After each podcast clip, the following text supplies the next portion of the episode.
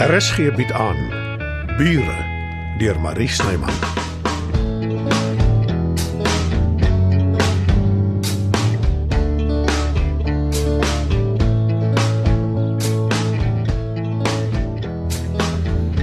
Kom kap jy om net voor jou eerste konsert en hoe lank? Ek weet jy is op jou senuwees, maar dit kan nie net dit wees nie. Kom by asseblief. Imelda? Wat gaan aan met jou? Kom in, dis oop. Oh, dankie tog jy's hier. Moet vir niemand vertel nie, maar ek het my noodhulp eksamen net net deurgekom. Ek is glad nie goed in 'n krisis nie. Nie so 'n soort krisis nie in elk geval. Wat dink jy? Wat kleur Marleen, haar? Marleen bedaar. Sy het nie koors nie en haar puls klop reëlmatig. Ek het my verbeel, dit was flou, maar wat weet ek? Kussings. Ekskuus. Kry vir my kussings. Gee sommer die op die bank aan. Ons moet haar voete lig sodat dit hoër is as haar hart. Dink jy daar's iets verkeerd met haar hart? Ag nee, nie dit nie. Ek is nie 'n dokter nie, maar my noodhulpkennis is gelukkig nie so beroerd soos joune nie. Dis nie 'n grap nie. En dit het te doen met die bloedsomloop. As jou voete hoër is as jou hart. Ja, toe maar, ek is daarom ook nie so nosel nie. Jammer. Toe ek haar hier sien lê, ek het my mors dood geskrik. Moenie my vra hoekom nie, maar jy was die eerste mens aan wie ek gedink het. Dis oor ek jou my kaartjie gegee het. Dit het vasgesteek in jou kop. Ja, seker. Imelda? Wat gaan aan? Kom ons kry jou op 'n bed. Waar is haar slaapkamer? Al wat ek nodig het is 'n sterk whisky. Nee, sterk soet tee, dis wat jy kry. Ag tog, gee my krag. Juis, dis wat jy nodig het. Aangesien jy pens en pootjies op die vloer gelê het nadat jy neergeslaan het. Wie sê ek het neergeslaan? Was jy hier? Hey, dis genoeg albei van julle. Hou op stry. Ek ken jou nie, maar as jy so sê, bly ek dadelik stil. As jy vir my 'n whisky bring.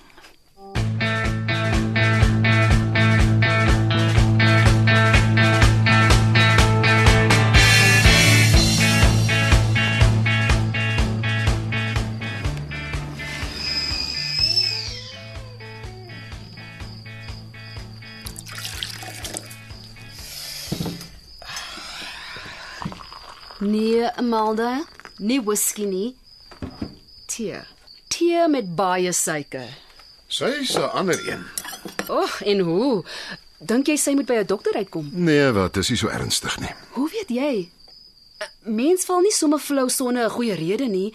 Iets moes dit veroorsaak het. Sy's op 'n hongerstaking. Wat? Sy het erken sy daalaas geëet. Wil jy vir my sê sy het op die sitkamervloer flou geval en ek het my half dood geskrik net oor sy 'n paar gram wil verloor om môre aand in die regte aandrok te pas? So iets. Ek sien nie kans hiervoor nie. Wees redelik, Marleen.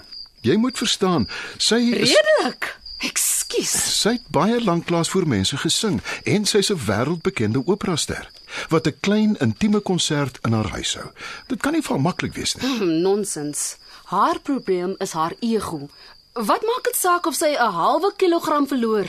Dis haar stem wat tel, haar sangvermoë. Imelda de Water se talent is groter as haar ego. Haar reputasie Ek praat van haar as mens, Werner. Hoe goed ken jy haar? is Hoe goed ken jy haar? Beter as wat jy dink. Skink vir haar haar whisky. Streel haar eergoe. Maak nes jy wil. Ek sien nie kans vir haar manipulasie nie.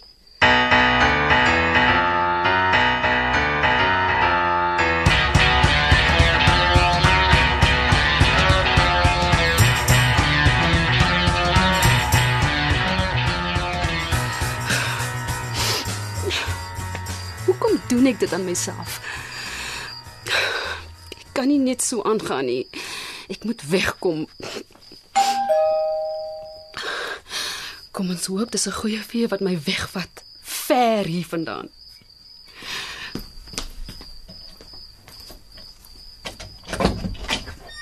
Nant, Hi daar.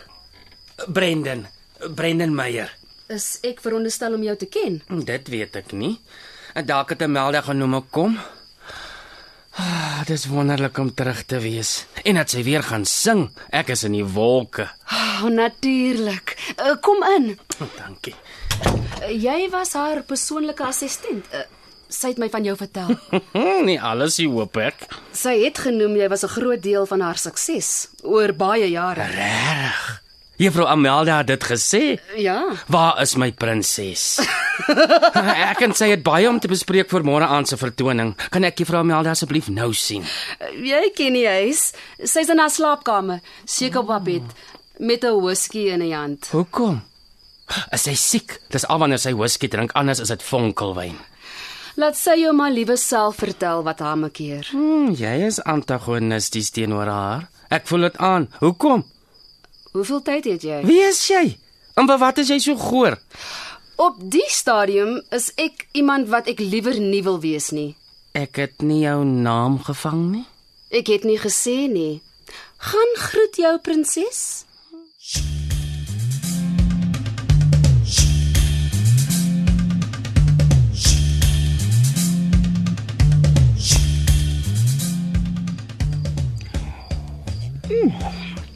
Ah, dankie Werner. Dit was maar flou dop. Maar die whisky het nogtans goed afgegaan. Alwees so gaaf en skink vir my nog een toe. 'n Dubbel die slag. Jy moet eers iets eet. Eet Ja, is vir voels. Hoekom dink jy voer ek elke dag die duwe? Ek sien hulle sit so graag op die dak. Het Matilda by jou ook al gekla? Nee. Nou, ek kan nie dit glo nie. Jy is seker net diplomaties. Ek gaan gou vir jou 'n toebroodjie maak. Brood. Jammer. Dit gaan nie oor my lippe nie. Dan is vanaand 'n uitsondering. Ek sit nie my mond aan stysel nie. Nooit nie. Eet jy enigiets? Maar soms as ek daarvan hou, Lyk my nie ek gaan die argument wen nie. nie net aantreklik nie, maar nog slim ook. Juffrou Amelda. Brendan, Brendan kom in. My prinses. Goeienaand. Ek is Werner. En dit is Brendan, my regterhand en redder, my assistent oor baie jare. Brendan Meyer. Bly te ken. Dieselfde. Ek was so stom toe ek jou boodskap kry ek moet jou kom sien. Ek het dadelik my ou dagboek uitgepluk om te kyk wanneer die laaste keer was wat ons saam gewerk het. Asseblief. Ek wil nie weet nie. Kom ons speel dit was laas week. Dis omtrent hoe dit voel my prinses, asof dit gister was. Ons praat weer later. Eet asseblief iets, Imelda. Uh, miskien, miskien nie. Jy sê dit's ysliks. Ek het jou gunsteling gebring. Belgiese sjokolade, donker met 'n tikkie seesout. Ag, oh, jy is 'n absolute engel. Een van die min mense wat regtig omgee vir my. Dis ek daai. Gee jy om as ek bietjie sit voor ek huis toe gaan. Uh, ek is nie goeie geselskap nie. Imelda is 'n sterk vrou. Jy bedoel sy kry altyd wat sy wil hê. Dit kon nie so maklik wees nie. Waarvan praat jy? Om 'n suksesvolle loopbaan as 'n operasangeres te maak. Die vermaaklikheidswêreld is ongenaakbaar. Talent is een ding, maar dit vat harde werk om bo uit te kom. Haar loopbaan is verby. Sy moet dit net aanvaar. Hoe sal jy weet? Het jy haar al onlangs hoor sing? Toe ek Johannesburg toe gekom het. Ek het gehoop dit sou anders wees. Dis altyd gevaarlik om verwagtinge te hê. Ek weet, maar ek het nogtans gehoop. Gee dit tyd. Ek weet nie of ek daarvoor kan sien nie. Jy bedoel om die mens agter die beroemde sangeres te leer ken. Ek het seker te veel verwag. Moenie te gou moed opgee nie. Dis maklik vir jou om te praat. Jy ken ons nie eers nie. En ons ek ken jou nie. Dan is ek so voor op die wa om raad uit te deel. Jy's reg. Ek weet niks van julle af nie. Ek maak aannames. Jammer. Mag ek nog 'n stukkie ongevraagde raad uitdeel? Hoekom jouself nou keer? Dis 'n laau. Ek is te eerlik, ek weet. Dalk moet ek by die huis kom. Wat van jou ongevraagde raad? Is jy seker jy wil dit hoor? Ek hoef dit nie te aanvaar nie. Ek het baie lank gelede geleer. Alles wat jy dink tot jou nadeel is, verander kan word om tot jou voordeel te wees. So die fout lê by my. Dis nie wat ek gesê het nie. Dis wat ek gehoor het. Jammer. Kom hier. Nee, moenie. Jy's nes almal. Al wat jy sien is haar roem, nie haar selfbeheptheid nie, behalwe Matilda. Sy is die enigste een wat Imelda sien vir wie en wat sy is. Wees maar liewer versigtig vir Matilda. Sy is die laaste mens wat jy as rolmodel wil hê. Ek stem nie saam nie. Sy's eerlik, reguit. Min mense kan dit vat. Jammer, dit was weer eens ongevraag. Ek ken Matilda eintlik glad nie. Is ek vergewe? Ja. Dit was 'n vreemde aand. Ek gaan gou vir die melda groet. Stappie saam.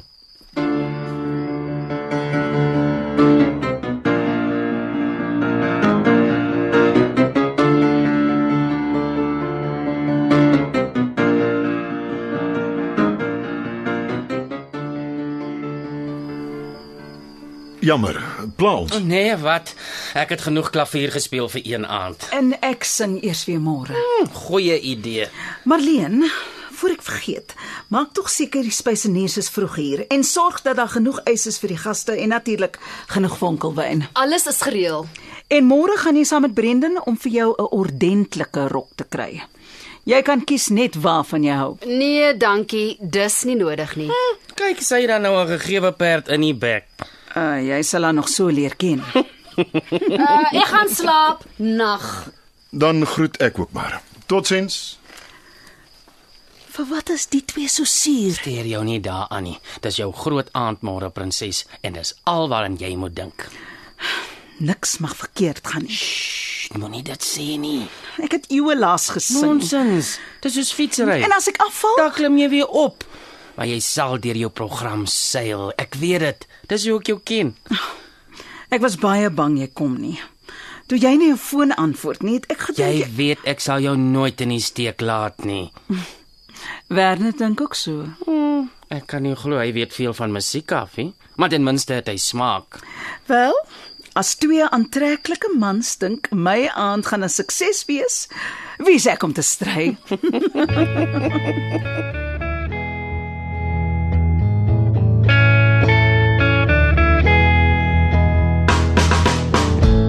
Bure word in Johannesburg opgevoer deur Marie Snyman. Die tegniese versorging word behartig deur Bongie Thomas. Evert Snyman is verantwoordelik vir die musiek en byklanke. Bure is geskryf deur Marie Snyman.